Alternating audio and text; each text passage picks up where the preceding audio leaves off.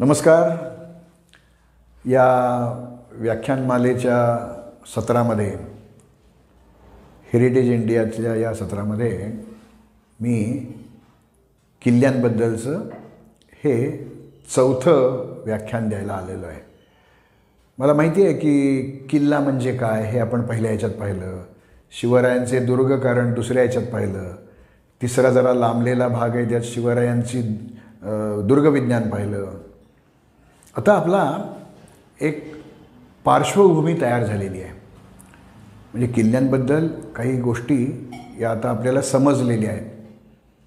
आता हे सगळं जर आपल्याला माहिती असेल त्याची अंधुक का होईना पुसट का होईना कल्पना असेल तर आपल्याला एखादा किल्ला कसा पाहावा?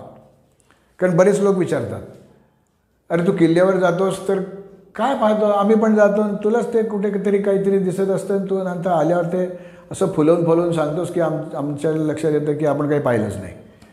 तू पाहतोस ते काय नेमकं काय आहे? तर मी त्यांना म्हणतो की जसं आपण एखाद्या जंगलात जातो अभयारण्यात जातो ते जंगल पाहतो जंगल वाचतो. एखाद्या मंदिरामध्ये एखाद्या लेण्यामध्ये आता मंदिराबद्दल डॉक्टर गोबम देगलूरकर डेक्कन कॉलेजचे कुलपती होते काय बराच काळ. त्यांचं मंदिर कसे पाहावे असंच एक पुस्तक आहे. तसं दुर्दैवाने किल्ला कसा पाहावा याच्याबद्दल फारसं मार्गदर्शनपर लिखाण झालेलं नाही असं मला वाटतं. तर काही मंडळींच्या विनंतीवरनं मुद्दाम आपण आज किल्ला कसा पाहावा याच्याबद्दल थोडीशी चर्चा करायचा प्रयत्न करणार आहोत. कुठच्याही किल्ल्यावर मग तो भुईकोट असेल तर चालत जावं. डोंगरी किल्ला असेल तर डोंगर चढून जावं. आणि पाणकोट असेल तर होडीतनं किंवा काय पोहत तिकडे पलीकडे जाऊन ते किल्ल्यावर जावं. काय दिसेल ते पावन परत घरी यावं. याला किल्ला पाहणं नाही म्हणता येणार. याला दुर्ग भेट म्हणता येईल. पण किल्ला म्हणजे people see they don't observe असं जे एडिसन म्हणतो तसं आहे की किल्ल्यावर गेल्यानंतर आपण काय दृष्टिकोन ठेवून तो किल्ला पाहायला पाहिजे हे खूप महत्त्वाचं आहे.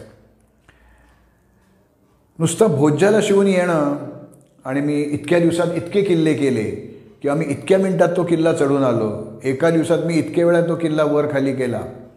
या गोष्टींना महत्त्व नाही आहे असं नाही पण किल्ला समजावून घेण्याच्या दृष्टीने या गोष्टी नाही उपयोगाच्या.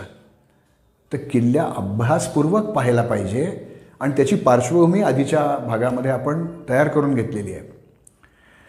ज्या वेळेला आपण एखाद्या किल्ल्यावर जातो त्यावेळेला तो किल्ला आपल्याशी बोलायला लागला पाहिजे. तर बोलायला लागला म्हणजे तिथे काही प्रत्येक ठिकाणी लाइट अँड साऊंड कार्यक्रम नसतात. तर तो किल्ला आपण अभ्यासू दृष्टिकोनातून पाहिला. इतर किल्ल्यांशी आपण मनातल्या मनात त्याची तुलना करायचा प्रयत्न केला. तर ते किल्ल्याचं मर्म त्याचं इंगित आपल्याला उग आपल्यापुढे उघडायला लागतं. मागच्या काही व्याख्यानांमध्ये आपण समजा तो डोंगरी किल्ला असेल तर किल्ल्यावर येणारी वाट कोणच्या बाजूनी आहे? किल्ल्याचा दरवाजा असेल तर तो किती उंचीवर पहिला दरवाजा आहे? त्याची रचना कशी आहे? गोमुखी आहे का? काय काय जे काय आपण सगळं बघितलं आत्तापर्यंत. ते बघणं खूप महत्त्वाचं आहे. पण एवढं बघून नाही पुरणार आपलं. त्या किल्ल्यांच्या दारांवर बरेच वेळेला काही आकृती कोरलेल्या आहेत. शिल्प खोदलेली आहेत. ती टू किंवा थ्री डायमेन्शनल चित्र असतात. तुम्ही जर कधी एखाद्या किल्ल्यावर गेलात आणि तिथे खरंच दाराच्या इथे बघितलं त्या दरवाज्यावर काही वेळेला अशी कमळं कोरलेली असतात. काही वेळेला हत्तीची आकृती कोरलेली दिसते. बऱ्याच वेळेला एक वाघसिंहासारखा काहीतरी एक प्राणी कोरलेला असतो. त्या पन्हाळ्यावर तर त्या प्राण्याला पंख पण दाखवलेले आहेत. त्या शरब म्हणतात त्याला. काही ठिकाणी व्याल असतात. व्याल म्हणजे शरीर एकाचं आणि चेहरा दुसऱ्याचा. त्याला व्याल आकृती असं म्हणतात. काही ठिकाणी दोन माना असलेला गरुडासारखा पक्षी काल्पनिक पक्षी असतो तो गंडबेरुंड ज्याला म्हणतात तो कोरलेला असतो. फार थोड्या ठिकाणी आहे तो पण असतो. गाविलगडावर खूप मोठा जवळजवळ दीड मीटर उंचीचा तो गंडभेरुंड कोरलेला आपल्याला दिसतो. शिवनेरी किल्ल्यावर आहे रायगडावर आहे गंडभेरुंड आहे. पण गंडभेरुंड आणि शरभ याच्यामध्ये फरक आहे. शरभ हा चतुष्पाद प्राणी आहे. आणि गंडभेरुंड हा पक्षी आहे. दोन्ही काल्पनिकच प्राणी आहेत. पण तो आणि ही शक्तीची प्रतीक आहे. ज्याने तो किल्ला निर्माण केला बांधला तो मी किती सामर्थ्यवान आहे हे त्या दगडातून त्या दगडाच्या वर कोरलेल्या शिल्पातून बघणाऱ्या माणसाला सांगायचा प्रयत्न करतो आहे कारण एखाद्या भाषेत त्यांनी मजकूर लिहून ठेवला तर ती भाषा ती लिपी आपल्याला येत नसेल तर आपण निरक्षरच असतो. पण चित्राच्या माध्यमातून जर ती दाखवलं तर ते नक्की कळतं. त्यामुळे अशा बलवान प्राण्यांची योजना या किल्ल्यांच्या दारांवर बाहेरच्या बाजूला दिसतील अशी केलेली असते. त्याला दुर्ग द्वार शिल्प दुर्गद्वार शिल्प असं म्हणतात. कधीकधी एकापेक्षा जास्त प्रकारची अशी दुर्गद्वार शिल्प आपल्याला बघायला मिळतात. तुम्ही जर कधी जंजिरा किल्ल्यावर गेलात जंजिरा किल्ल्यावर खूप या दुर्गद्वार शिल्पांच्या दृष्टीने गंमत आहे बरं का. तुम्ही ज्या त्या होडीतनं उडी मारून ते ते किल्ल्याच्या दाराच्या बाजूला जायला लागतात त्या पायऱ्या चढून जाता. त्यावेळेला उजव्या बाजूच्या बुरुजावर आणि डाव्या बाजूच्या बुरुजावर अशी शिल्प आहेत. या उजव्या बाजूचा जो बुरुज आहे त्या बुरुजावर एक चित्र आहे शिल्प आहे. एक तो वाघासारखा सिंहासारखा प्राणी आहे. हिंस्त्र प्राणी आहे. त्याच्या चार पायामध्ये चार हत्ती पकडलेले आहेत. त्याच्या तोंडात एक हत्ती पकडलेला आहे. आणि त्याच्या शेपटीच्या विळख्यामध्ये एक हत्ती पकडलेला आहे. तर इथल्या देशी हिंदू सत्तांचं गजलक्ष्मी किंवा गजवैभव असं ते गजांतलक्ष्मी शक्तीचं आणि श्रीमंतीचं प्रतीक म्हणून तो हत्ती बऱ्याच ठिकाणी कोरलेला दिसतो आपल्याला. अनेक लेण्यांमध्ये देवळांमध्ये त्याचं ते प्रतीक आहे. गजलक्ष्मीची शिल्प आपल्याला बघायला मिळतात. तर तुमच्या अशा सहा सत्ता एका वेळेला मी चिरडून टाकीन अशी गर्वोक्ती त्या सिद्धीने त्या शिल्पातनं व्यक्त केलेली आहे. म्हणजे आलायत हल्ला करायला पण विचार करा. माझी ताकद किती आहे बघा.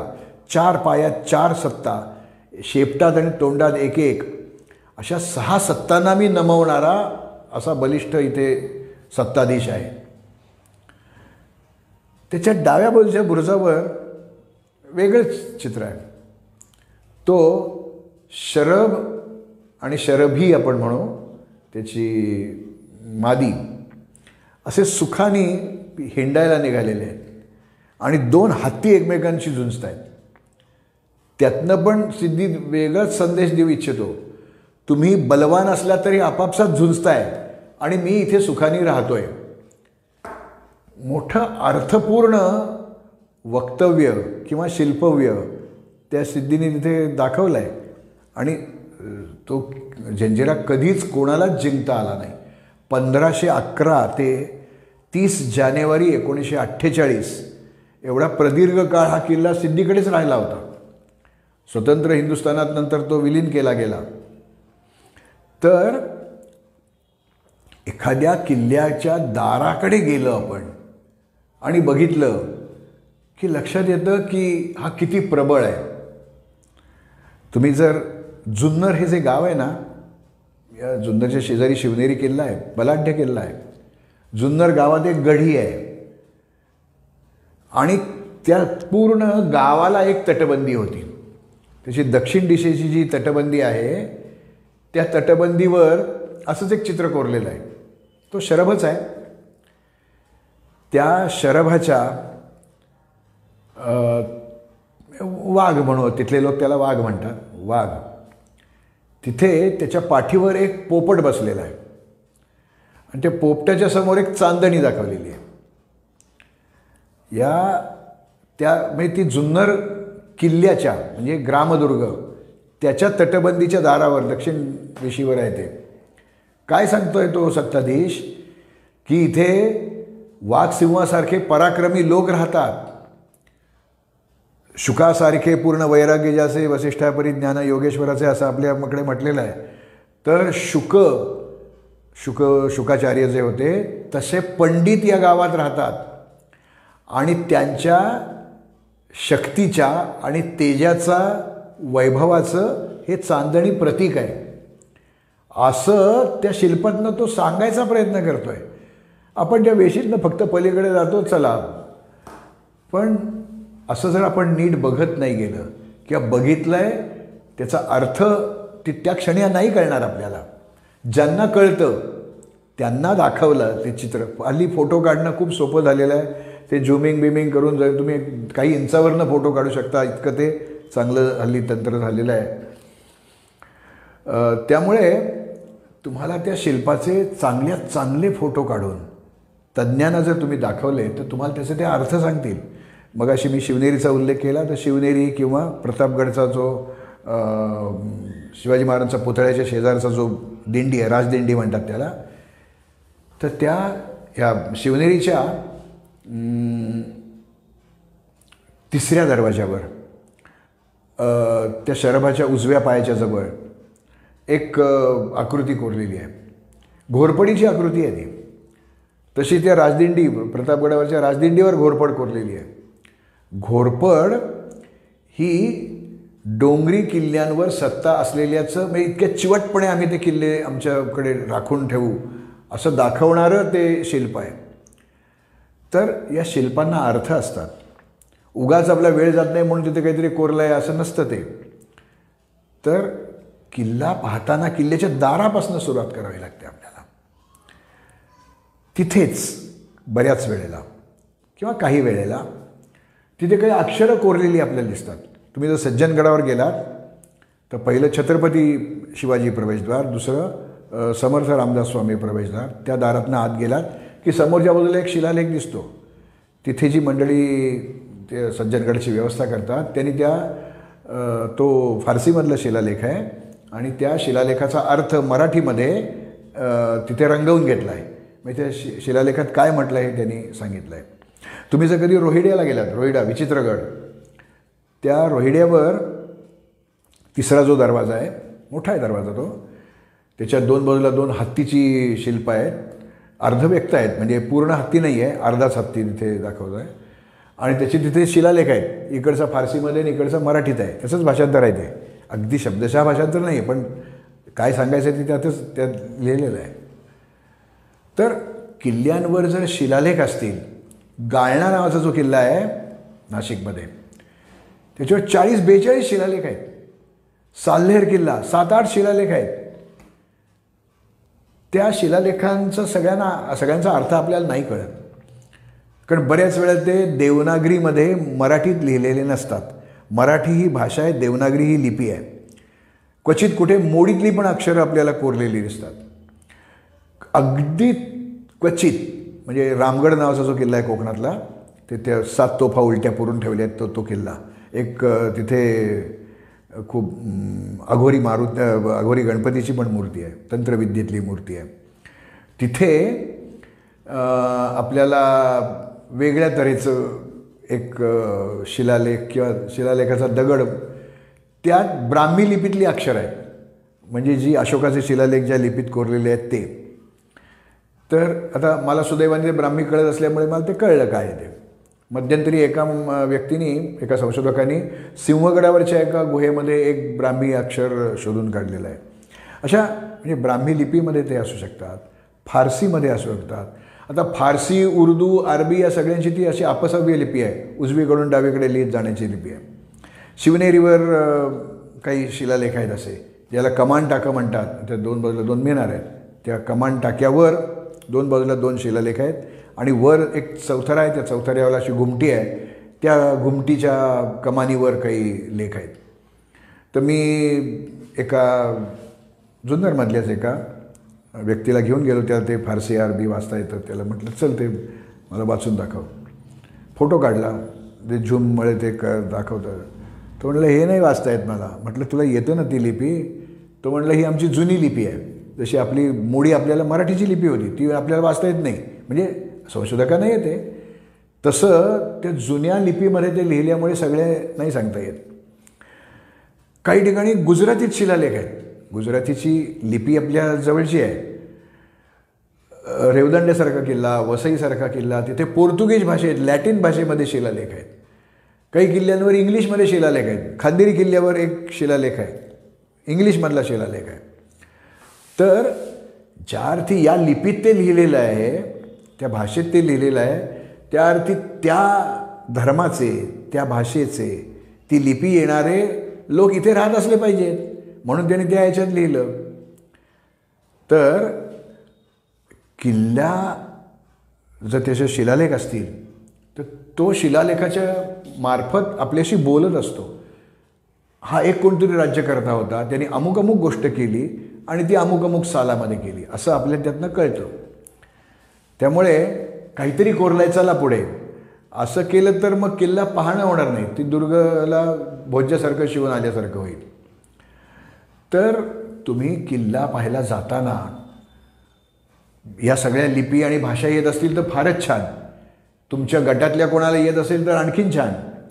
नसेल तर त्याचा उत्कृष्ट फोटो काढून. आणि मला तर नेहमी असं वाटतं की या काही शे किल्ल्यांवर काही शे शिलालेख आहेत. मग अशी मी सांगितलं गायनावर चार चाळीसपेक्षा जास्त शिलालेख आहेत. रायगडावर चार पाच शिलालेख आहेत. तर या सगळ्यांचं एक एकत्रित जर पुस्तक करता आलं त्या शिलालेखाचा फोटो त्या शिलालेखाचं काय त्याच्यात लिहिलेलं आहे ते भाषेत कारण त्या दगडातली काही अक्षरं तुटू शकतात झि झिजू शकतात. ते त्याचा लिप्यांतर म्हणजे फारसीतनं देवनागरीमध्ये. आणि त्याचं काय त्या मर्म आहे त्याचं? काय म्हटलं आहे त्या शिलालेखात नेमकं? असं तीन चार पानं एका शिलालेखासाठी वापरून किंवा दोन पानामध्ये वर खाली असं करून जर महाराष्ट्रातल्या किल्ल्यांवरील शिलालेख असा जर एक प्रकल्प कोणी घेतला त्याला ती आय सी एच आरचं म्हणजे इंडियन काउन्सिल फॉर हिस्टॉरिकल रिसर्चची ग्रँट पण मिळू शकेल संशोधनासाठी. फक्त आता मला माझ्या वयाच्या सत्तरीनंतर हे सगळे किल्ले परत पाहणं परत ते फोटो घेऊन ते सगळं अभ्यासाला माल नाही जमणार. आता तुमच्यासारख्या तरुण मुलांनीच ते काहीतरी करायला पाहिजे. श कारण महाराष्ट्रातल्या देवळांवरच्या काही विरगळांवरच्या शिलालेखांवर विभी कोलत्यांचं एक पुस्तक आहे. डॉक्टर देवांचं शांभा देवांचं एक पुस्तक आहे शिलालेखांवर. तसं महाराष्ट्रातल्या किल्ल्यांवर असणारे शिलालेख. अनेक भाषातज्ञ लागतील अनेक लिपीतज्ञ लागतील. काही लेखाचे उलटसुलट अर्थ होऊ शकतात. त्याचा एक रायगडाबद्दल ज्यावेळेला मी बोलेन त्यावेळेला तिथल्या रायगडाच्या मोठ्या शिलालेखाबद्दल मी बोलेन. आणि पाचडच्या कोटावर जो शिलालेख होता औरंगजेबाने बसवलेला त्याच्याबद्दलही मी त्यावेळेला तपशिलाने बोलीन. पण किल्ला पाहायचा म्हणजे तिथले शिलालेख वाचायचा प्रयत्न करायचा. आपल्याला वाचायला येत नसेल तर ज्यांना येतं त्यांच्याकडनं ते समजावून घ्यायचं आणि त्याचं टाचण कुठेतरी प्रकाशित करायचं. म्हणजे इतर लोकांना पण ते आपोआप कळायला लागेल. दुसरी गोष्ट शिवाजी महाराजांनी दुर्गनिर्मितीत केलेले वैज्ञानिक प्रयोग याच्याबद्दल आपण माहिती घेतली होती. तसं त्या किल्ल्यावर काही दिसतं आहे का आपल्याला? किल्ल्याला एकच दार आहे का अनेक दारं आहेत? म्हणजे रामचंद्रपंत आमात्यांनी जे आज्ञापत्र लिहिलं आहे त्यात त्यांनी असं म्हटलं आहे किल्ल्यास एक दरवाजा हे तर अयब अयब म्हणजे गैरसोयीचं. आणि म्हणून तर देवगिरीवर रामचंद्रदेव यादव हा कोंडला गेला. त्याला बाहेर पडता येत नव्हतं कारण बाहेर लढाऊ अल्लाउद्दीन खिलजीचं सैन्य होतं. वर त्याच्याकडे फारसं सैन्य नव्हतं. आणि त्या किल्ल्याला एकच दरवाजा होता. तर दुसऱ्या कुठल्या तरी चोरवाटेने पळून जाणं हे त्याला जमलं नाही. शिवाजी महाराजांनी बांधलेल्या प्रत्येक किल्ल्याला किमान दोन दार आहेत. आणि त्यातनं जाता येईल. आणि ती काही नेहमी वापरायची जा दारं असतील असंही नाही. उदाहरणार्थ रायगडचा महादरवाजा आणि वाघ दरवाजा. वाघ दरवाजावरनं निसटून जाता येईल. जीवाच्या करारानेच पण जाता येऊ शकेल अशी व्यवस्था आहे. तर पण त्या किल्ल्याचे बुरुज आपल्याला बाहेर म्हणजे आपण किल्ल्यात शिरलेलो पण नाही अजून बाहेरच आहोत. तुम्ही जर एखाद्या देशी सत्तांनी बांधलेल्या किल्ल्याकडे बघितलं ते बुरुज गोल आहेत. तुम्ही जर हे आफ्रिकन लोकांनी बांधलेल्या किल्ल्याचे बुरुज पाहिले तर त्याला असे ठराविक उंचीनंतर असे कंगोरे आहेत. त्या बुरुजावर अशी एक ग दगडाची छोटीशी रांग थोडी पुढे डोकावलेली. असं ते मजला असल्यासारखं ते दिसतं तिथे. ते पोकळ असतात बुरुज. तुम्ही जर नळदुर्गसारखा किल्ला पाहिला मोठा प्रचंड बलाढ्य भुईकोट आहे. त्याच्या एक नऊ बुरुज त्याला म्हणतात नऊ पाकळ्या असलेला तो बुरुज आहे. तर इतर बुरुजांपेक्षा तो खूप वेगळा. तसं का बी ते आपल्याला आत्ता नाही वेळ नाही तेवढा आपल्याकडे. पण नाही माझं आता तो दुर्ग जिज्ञासा म्हणून एक पुस्तक आहे. त्याच्यामध्ये त्याची बरीच मी गोष्टी लिहिलेल्या आहेत. तुम्ही जर तेरेखोलचा किल्ला पाहायला गेलात किंवा गोव्यातला आगवादसारखा किल्ला पाहायला गेलात तर त्या किल्ल्याचे जे बुरुज आहेत ते चौकोनी किंवा त्रिकोणी आहेत. मुंबईच्या त्या Saint Fort George sorry Fort Saint George त्या किल्ल्याचेही बुरुज चौकोनी आहेत पण दोन बुरुजांमध्ये फरक आहे. ब्रिटिशांनी जे किल्ले बांधलेले आहेत त्यांचे भिंतीसारखे उभे असे ते बुरुज आणि तट आहेत. पोर्तुगीजांनी बांधलेल्या किल्ल्यांमध्ये त्रिकोणी किंवा चौकोनी ते जे बुरुज असतील त्याला असा ढाळ दिलेला आहे म्हणजे खाली रुंद आणि वर अरुंद. तट पण तसाच आहे. त्याला एक उतार आहे. आणि तो उतार इतका अवघड आहे की त्याच्यावरनं चढून जाता येणार नाही.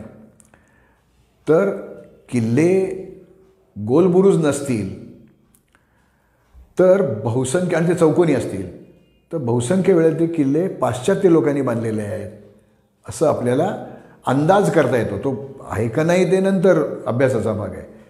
पण किल्ला बाहेरनं बघ म्हणजे वसईच्या किल्ल्याचे तुम्ही बुरुज बघा बाहेरनं. ते असे ढाळ दिलेले बुरुज आहेत चौकोनी आहेत. दोन त्रिकोणी आहेत कल्याण आणि तो दुसरा बुरुज आहे ते त्रिकोणी आहेत. पण असे वेगळ्या शनिवारवाडीचे बुरुज हे अष्टकोनी आहेत. द्वादशकोनी काही बुरुज आपल्याला बघायला मिळतात. तर या बुरुजांच्या बांधणीवरनं त्या किल्ल्याच्या बांधणीचा काळ आपल्याला अंदाज करता येतो. एखाद्या किल्ल्याच्या तटबंदीमध्ये जे बुरुज असतात त्या बुरुजांमध्ये अंतर किती आहे? शेजार शेजारच्या दोन बुरुजांमध्ये अंतर किती आहे? याच्यावर त्यावेळची कोणची युद्धसामुग्री लढायला वापरली होती याचा अंदाज करता येतो. अगदी पहिल्यांदा माणूस फक्त दगड फेकून मारत होता. दगड फेकून लागण्याचे जे अंतर आहे हे काही पाच सात किलोमीटर असणार नाही ना? पाच सातशे फूट पण असणार नाही कदाचित. त्या त्या दोन बुरुजांच्या मध बरोबर मधला जो भाग येईल तो त्या दगडफेकीच्यापेक्षा कमी असला पाहिजे. ज्या वेळेला मंडळी भाला घेऊन फेकून मारायला लागली त्या ती फेक वाढली त्यामुळे दोन बुरुजातलं अंतर आणखीन वाढवलं जमलं. ज्यावेळी ते धनुष्यबाण वापरायला लागले तेव्हा ते आणखीन वाढलं. जेव्हा बंदुका वापरायला लागले तेव्हा ते अंतर आणखीन वाढलेलं आपल्याला दिसतं. त्यामुळे इव्होल्युशन ऑफ वेपनरी म्हणजे शस्त्रास्त्रांची उत्क्रांती आणि दुर्ग बांधणी याचा एक संदर्भ सं आपल्याला सांगड घालता येते. किल्ल्याच्या आत जायच्या आधी हे आपल्याला सगळं कळू शकतं. ते शिवनिर्मिती आहे की नाही दुर्ग ते आपल्या ते मग मागच्या वेळा बघितलं आपण ते कडे उजव्या हाताला ती तटबंदी असते आता एखाद्या किल्ल्यामध्ये आपण दाराच्या इथे आलो त्या पायऱ्या कशा आहेत कमी जास्त उंचीच्या आहेत का कमी जास्त लांबी रुंदीच्या आहेत का दोन बुर्जांमधलं अंतर किती आहे याच्यावरनंही त्याचा कालखंड आपल्याला अंदाज करता येतो. किल्ल्यात आत गेलं शिलालेख शिल्प सगळं पाहून आपण आत गेलो. की सर्वात महत्त्वाची गोष्ट म्हणजे तिथे असणारं पाणी. हे पाणी वेगवेगळ्या काळात वेगवेगळ्या पद्धतीने साठवायच्या गोष्टी आहेत. तर या संदर्भात माझ्या त्या शिवरायांचे दुर्गविज्ञान किंवा आता तो दुर्गजिज्ञासामध्ये आहे उहापोह केलेला. एखादा कडा असेल आणि त्या किंवा डोंगर उतार असेल हा असा डोंगर उतार आहे आणि या इथे मला टाकं फार उतार नाही असं खूप मोठा नाही असं उत उतरणीचा भाग आहे. तर इथे मला टाकं खोदायचं आहे असं जर वाटलं प्राचीन काळामध्ये तर ते असं लांबट चर खणल्यासारखं ते खाली टाकं केल खोदत जातील. नंतर ते आडवं खोदत जातात. तुम्ही जर ज्याला घोड्याची पागा सिंहगडवर म्हणतात किंवा शिवनेरीवरचं गंगा जमुना टाकं किंवा रायगडावरचं एक टाकं अशा अनेक ठिकाणी किंवा सिंहगडावर अशा अनेक टाकी आहेत. की जिथे हे असं वर्ण खाली खोल खदत खणत गेले आणि नंतर आडवं खणत गेले. तर याचं कारण असं आहे की महाराष्ट्रामध्ये जी भूरचना आहे म्हणजे जिओलॉजिकल मेकअप आहे त्याच्यामध्ये या लाभाचे थर जे एकानंतर एक येत का बऱ्याच काहीशे काही हजार वर्षांनी ते आलेले आहेत. तर काही ठिकाणी आपल्याला त्या डोंगराचे कळपे उभे तुटलेले दिसतात. पण त्याचा कळपा तुटतो आणि तो खाली पडतो. काही ठिकाणी असे तिरके आहेत. तर या दोन वेगळ्या तऱ्हेचे हे आहेत सगळे पाषाणच. म्हणजे बेसाल्टिक फ्लोच आहेत ते. बेसाल्टिक दगडच आहेत. तर हे जे कळपे तुटणारे जे भा हे आहेत तिथे जो दगड आहे तो वेगळा आहे. तो त्याच्यात बारीक बारीक फ्रॅक्चर फ्रॅक्चर याचा अर्थ अगदी केस जाणार नाही इतक्या बारीक. अशा क्रॅक्स असतात. त्यामुळे त्यातनं पाणी झिरपतं. आणि जिथे असं तिरकी झीज झाली आहे डोंगराची सिंहगडाकडे पाहिलं तर दोन्ही दिसतं आपल्याला. तर तिथे तिरका जो झीज होते तिथे तो जलाभेद्य खडक आहे. पाणी नाही पाजरून जात त्यातनं. सिंहगडासारख्या ठिकाणी किंवा मुल्हेरवरचं जे मोती टाका आहे शिवनेरीवरचं गंगा जमुना टाका आहे अशा अनेक ठिकाणी या दोघांचं जॉईंट ज्या ठिकाणी आहे हे असं व वर्टिकल आणि हे तिरकं या इथेच टाकी खोदलेली आहेत. त्यामुळे काय झालं? ते व्हर्टिकली खाली गेले. म्हणजे याच्यात साचणारं पाणी झिरपून जाणार नाही आहे आणि हे असं आडवं केल्यामुळे यातनं जे झिरपा आहे तो त्या टाक्यामध्ये जमा करता येतो. ते खूप लांबपर्यंत खोदत गेलेले असतात. ते सगळं छप्पर खाली पडेल अशी भीती म्हणून त्यात खांब सोडलेले असतात. नंतर त्यांच्या लक्षात आलं की असे खांब सोडायची काही गरज नाही. त्यामुळे नंतरच्या काळामध्ये बिनखांबवाली टाकी बघायला मिळतात. बहमनी कालखंडामध्ये मध्ययुगाच्या सुरुवातीला आपण म्हणू अकरावं बारावं तेरावं शतक असं म्हणू त्या काळामध्ये आपण हौद बांधतो तशा तऱ्हेची जमीन पृष्ठालगत हौदासारखी ती टाकी खोदलेली आहे. आणि तिथे पाणी आणून सोडलेलं आहे. तुम्ही जर अंकाई किल्ले अंकाई टंकाई मनमाडजवळचे किल्ले आहेत अंकाईवर गेलात तर असं म्हणजे ते अनेक हौद आहेत असे हौदासारखीच टाकी आहेत. आणि तिथे गंमत अशी अंकाई चढायला सुरुवात केली. जस्ट आपण त्या खिंडीतनं एक उजव्या बाजूला टंकाई डाव्या बाजूला अंकाई. ते चढायला सुरुवात केली की अशी एक चारी दगडातनं म्हणजे गटारसारखं अशी चारी आणून त्या हौदामध्ये सोडलेली आहे. या डोंगरावर पडणारं सगळं पाणी त्या चारीतून त्या हौदात येईल. कारण त्या भागात पाऊस कमी पडतो. त्यामुळे पाणी जमवणं हे खूप महत्त्वाचं आहे. ते तिथे आपल्याला बघायला मिळतं. म्हणजे जलव्यवस्था कशी कशी काही काही किल्ल्यांवर व टाक्यांची रांग असते. म्हणजे आता चावंडला तुम्ही गेलात तर सात आठ टाकी ती एकत्र आहेत. त्यांची सगळ्यांची जलपातळी वेगळी वेगळी आहे. पण एका विशिष्ट पातळीनंतर एका टाक्यातलं पाणी दुसऱ्या टाक्यात जाईल यासाठी भोग पाडलेला आहे. आणि मग याच्यातलं पाणी याच्यात जातं मग त्याच्या खालचं जातं. अशी ती टाकी भरत जातात. कुलंग अलंग मदन कुलंग त्यातला कुलंग किंवा विसापूर लोहगड विसापूरमधला विसापूर. तिथे छोटे छोटी धरणं बांधली आहेत. म्हणजे बंधारे आहेत. म्हणजे लघुपाट बंधारा आपण म्हणू. झिरप्याचे आहेत. म्हणजे ते पाणी पाझरून जाण्याचं आहेत. ते आजूबाजूच्या विहिरींना मिळू शकतं पाणी ते. तर अशा तऱ्हेची रचना केली आहे का? हे आपण बघू शकतो. त्यानंतर किल्ल्यावर गेल्यानंतर तिथे टाकी किती आहेत? विहिरी आहेत का? आड आहेत का? आड म्हणजे छोट्या विहिरी चौकोनी असतात बहुतेक. काही कधी लांबट पण असतात. असे ते आड असतात. मोठी असली की विहीर असते. काही त्याचा मल्हारगड महाराष्ट्रात बांधला गेला शेवटचा किल्ला. त्याच्यावर बारव आहे म्हणजे टप्प्याटप्प्यानी चारी बाजूनी त्या मधल्या पाण्याच्या याच्याकडे उतरता येतं. अशी काही सोय आहे का? किंवा शिवनिर्मित किल्ल्यांवर जे तलाव बघायला मिळतात. मग रायगडवरचा गंगासागर आहे हत्ती तलाव आहे काळा हौद आहे. अनेक ते जे सगळे त तलाव आहेत तिथे. कोळीम तलाव आहे. तर त्या तलावांची रचना पण खूप वेगळी आहे. तिथनं पाणी झिरपून जाऊ नये म्हणून व्यवस्था केलेली आहे. तर असे तलाव किती आहेत? एक साधा अंदाज सांगतो. रायगडावर रायगड राजधानी आहे. बारा कोटी लिटर पाणी साचवता येईल अशी तिथे जलव्यवस्था आहे. म्हणजे दोन वर्ष पाऊस पडला नाही तरी तो किल्ला लढवता येईल पाण्या पाणी असल्यामुळे. तर तिथे पाणी साठवायची जर जागा जास्त असतील तर तिथे किल्ल्यावर वस्ती जास्त असली पाहिजे. कारण पाण्याचा खर्च जास्त आहे. हे सातमाळ्यामधला जो इंद्राई किल्ला आहे किती तिथे तलाव बांधलेले आहेत किती ठिकाणी ती खोदीव टाकी आहेत हौदासारखी खांब सोडलेली आहेत. याचा अर्थ इंद्राई किल्ला महत्त्वाचा होता. त्यानंतर आपण बघू शकतो किल्ल्यांवर राहायच्या ज्या जागा आहेत त्याची ज्योतीच फक्त शिल्लक आहेत. ती ज्योती साधारणपणे आपण त्याची मोजमापं घेतली अंदाज घेतला. तर दहा बाय दहाच्या खोलीत किती माणसं राहू शकतात? दोन तीन चार. मग या वास्तूंच्या दृष्टीने किती माणसं राहू शकतील?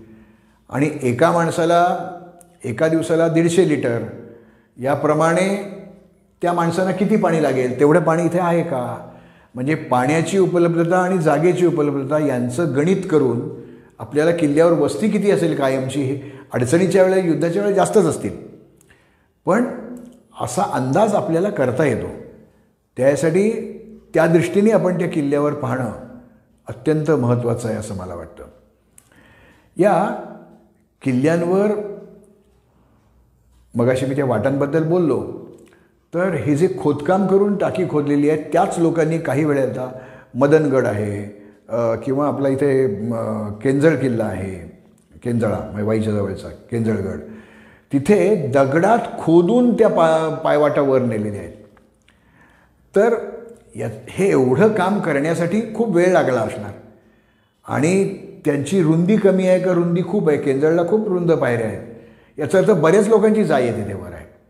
म्हणजे तो महत्त्वाचा किल्ला आहे. ती वाट अरुंद आहे. ठीक आहे. म्हणजे हरिहर म्हणजे हर्षगड. अरुंद वाट आहे. किंवा तोच त्याचा प्रोटेक्शनचा भाग आहे.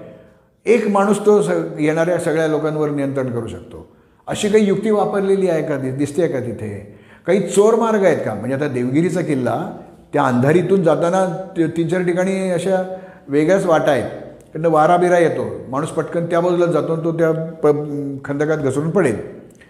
अशा काही व्यवस्था तिथे केली आहेत. गडावर दैवतं कोणची आहेत? देव कोणकोणचे आहेत? बहुतेक ठिकाणी शिव आहे. अष्टभुजा महिषासूरमर्दिनी दुर्गा असते. काही ठिकाणी गणपती आहे बऱ्याच ठिकाणी हनुमान आहे. तर रायगडावर जवळजवळ सात आठ हनुमानाच्या मूर्ती आहेत. वेगवेगळ्या ठिकाणी आहेत. काही आता त्या उत्खननात सापडलेल्या आहेत पण आहेत मारुतीच्या मूर्ती आहेत. हा शक्तीचं प्रतीक आहे. तिथे कमरेवर हात ठेवून उभा असलेल्या विठ्ठलाची मूर्ती नाही बघायला मिळणार कारण तो निशस्त्र देव आहे. लढाऊ लोकांना प्रेरणा मिळण्यासाठी लढाऊच दैवत हवीत त्याप्रमाणे हे देव तिथे आहेत. शंकर हा तर संहाराचा देव आहे. अष्टभुजा महिषासूर मर्दिनी त्या महिषासुराला मारते. मारुतीचा पराक्रम माहिती अशी दैवत तिथे असतात. त्यानंतर आता राजगडा राजगडाबद्दल ज्यावेळेला आपण बोलू त्यावेळेला मी त्याच्याबद्दल बोलेन. त्याची जी संजीवनी माची आहे हा शिवाजी महाराजांच्या दुर्ग स्थापत्यातला एक अप्रतिम आविष्कार आहे. ती दुहेरी वक्ररेषांकित नाळयुक्त तटबंदी चिलखती बुरुज हे सगळं अभ्यासण्याजोगं आहे. पण आपण जर डोळे उघडे ठेवून पाहिलंच नाही गेलो बरोबरच्यांबरोबर जाऊन तिथे गाणी म्हणत बसलो भेंड्या खेळत बसलो काय नेलंय ते खात बसलो काय नेऊ नाही आहेत पण वाद्य नेऊन ते वाद्य वाजवत बसलो तिथे ख खडू कोळसा विटकरीने काहीतरी लिहित बसलो. तर मग आपली दुर्ग भेटीला काही अर्थ नाही त्याचा काही आपल्याला उपयोग नाही लोकांनाही उपयोग नाही. ते न करता असा अभ्यासदृष्टिकोनातून जर पाहिलं तर आपल्याला बऱ्याच गोष्टी कळायला लागतात. किल्ला तसा पाहावा. काही किल्ल्यांवर निसर्ग पण आपल्याशी बोलतो बरं का. इतिहासाबद्दल बोलतो. तुम्ही सगळी रायगडला गेलात. भवानी टोकावर जा. चांगलं ते खूप पायपीट आहे. वर खाली असं ते जातो तिथे आपण. त्या भवानी टोकावर जातो. तिथे उंच उंच गवत वाढलेलं दिसतं आपल्याला. आणि चांगलं जाड अंथ्यापेक्षा जाड ते गवत आहे. आता मी वनस्पतीशास्त्र कॉलेजमध्ये सदतीस वर्ष शिकवल्यामुळे मला कळलं ते काय झाड आहे. बोरूची झाडं आहेत ती. बोरूचं गवत आहे. तिथे लेखनिक जास्त आहेत. तिथे बोरू पाहिजे. बोरू दुसरीकडनं आणायचं किल्ल्याला वेढा पडल्यावर काय करायचं? लेखणी बंद. बोरूची झाडं लावलेली आहेत. म्हणजे या इथे फड होता. म्हणजे फडावरच्या कारकुनांना लागणारी गोष्ट इथे इथेच निर्माण होईल. ही व्यवस्था अन्य किल्ल्यांवर नाही बघायला मिळत आपल्याला. बोरूची झाडं तिथे बघायला मिळतात आपल्याला. या किल्ल्यांवर बऱ्याच वेळेला त्या दगडांवर बहुतेक वेळा असे पांढरे चट्टे उमटलेले दिसतात आपल्याला. वेड्यावाकड्या आकाराचे ते छप्पे असतात. ते क्रस्टोज लायकेन आहे एक प्रकारचं दगडफूल आहे. आणि प्रदूषण विरहित हवा इथे आहे हे सांगणारं ते लायकेन ते दगडफूल असतं. म्हणजे निसर्ग पण आणि ते कशाला? आपण एखादा डोंगरी किल्ला वर चढत असलो तर एका ठराविक उंचीवर ठराविक झाडं आपल्याला दिसायला लागतात. म्हणजे आता गुलाबी तेरडा आपल्याला महाराष्ट्रातल्या बहुसंख्य किल्ल्यांवर दिसतो. पण राजगड तोरणा चार हजार फुटापेक्षा जास्त उंचीचे जे किल्ले आहेत त्याच्यावर पिवळा तेरडा आपल्याला बघायला मिळतो. पिवळा तेरडा चार हजार फुटानंतरच येतो. किंवा एक झडीचं नेचं नावाचं एक फर्न आहे टेरिस ॲक्विलिना असं त्याचं शास्त्रीय नाव आहे. ते तुम्ही अडीच हजार फुटाच्या वर गेलात कीच दिसायला लागतं. म्हणजे डोंगर चढत असताना ते बॅरोमीटर्स आहेत. उंची दर्शक आहेत ते. तुम्ही ते बघायचं अरे हे आहे वाटतं. बरं चला. म्हणजे एवढी उंची आपली झाली. तुम्ही जर कळसुबाई किंवा साल्हेर किल्ल्यावर गेलात तिथे एक वेगळी वनस्पती बघायला मिळते. ते कानाच्या रोगावर उपयोगी आहे असं म्हणतात. ऑर्किस असं तिचं नाव आहे. तर ती पाच हजार फुटाच्या वरच मिळते. त्यामुळे निसर्ग पण आपल्याशी बोलत असतो किल्ला समजावून सांगत असतो. ते आपण समजावून घ्यायला पाहिजे ना. तर या किल्ल्यांना भेटी द्यायलाचा फायदा होईल. मला वाटतं की तुम्ही कि सगळेच जण किल्ले पाहता. हाही दृष्टिकोन ठेवून जर तुम्ही किल्ले पाहायचा प्रयत्न केला तर तुमच्या हिंडण्याला किल्ले पाहण्याला एक वेगळी मिती येईल एक वेगळा पैलू जोडला जाईल.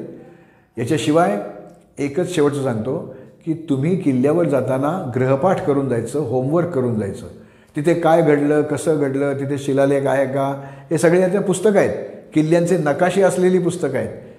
प पुस्तकामध्ये किल्ल्याच्या माहितीबरोबर नकाशे किंवा नुसत्या नकाशांची पुस्तकं. असं सगळं आज तुमच्या दृष्टीने उपलब्ध आहे.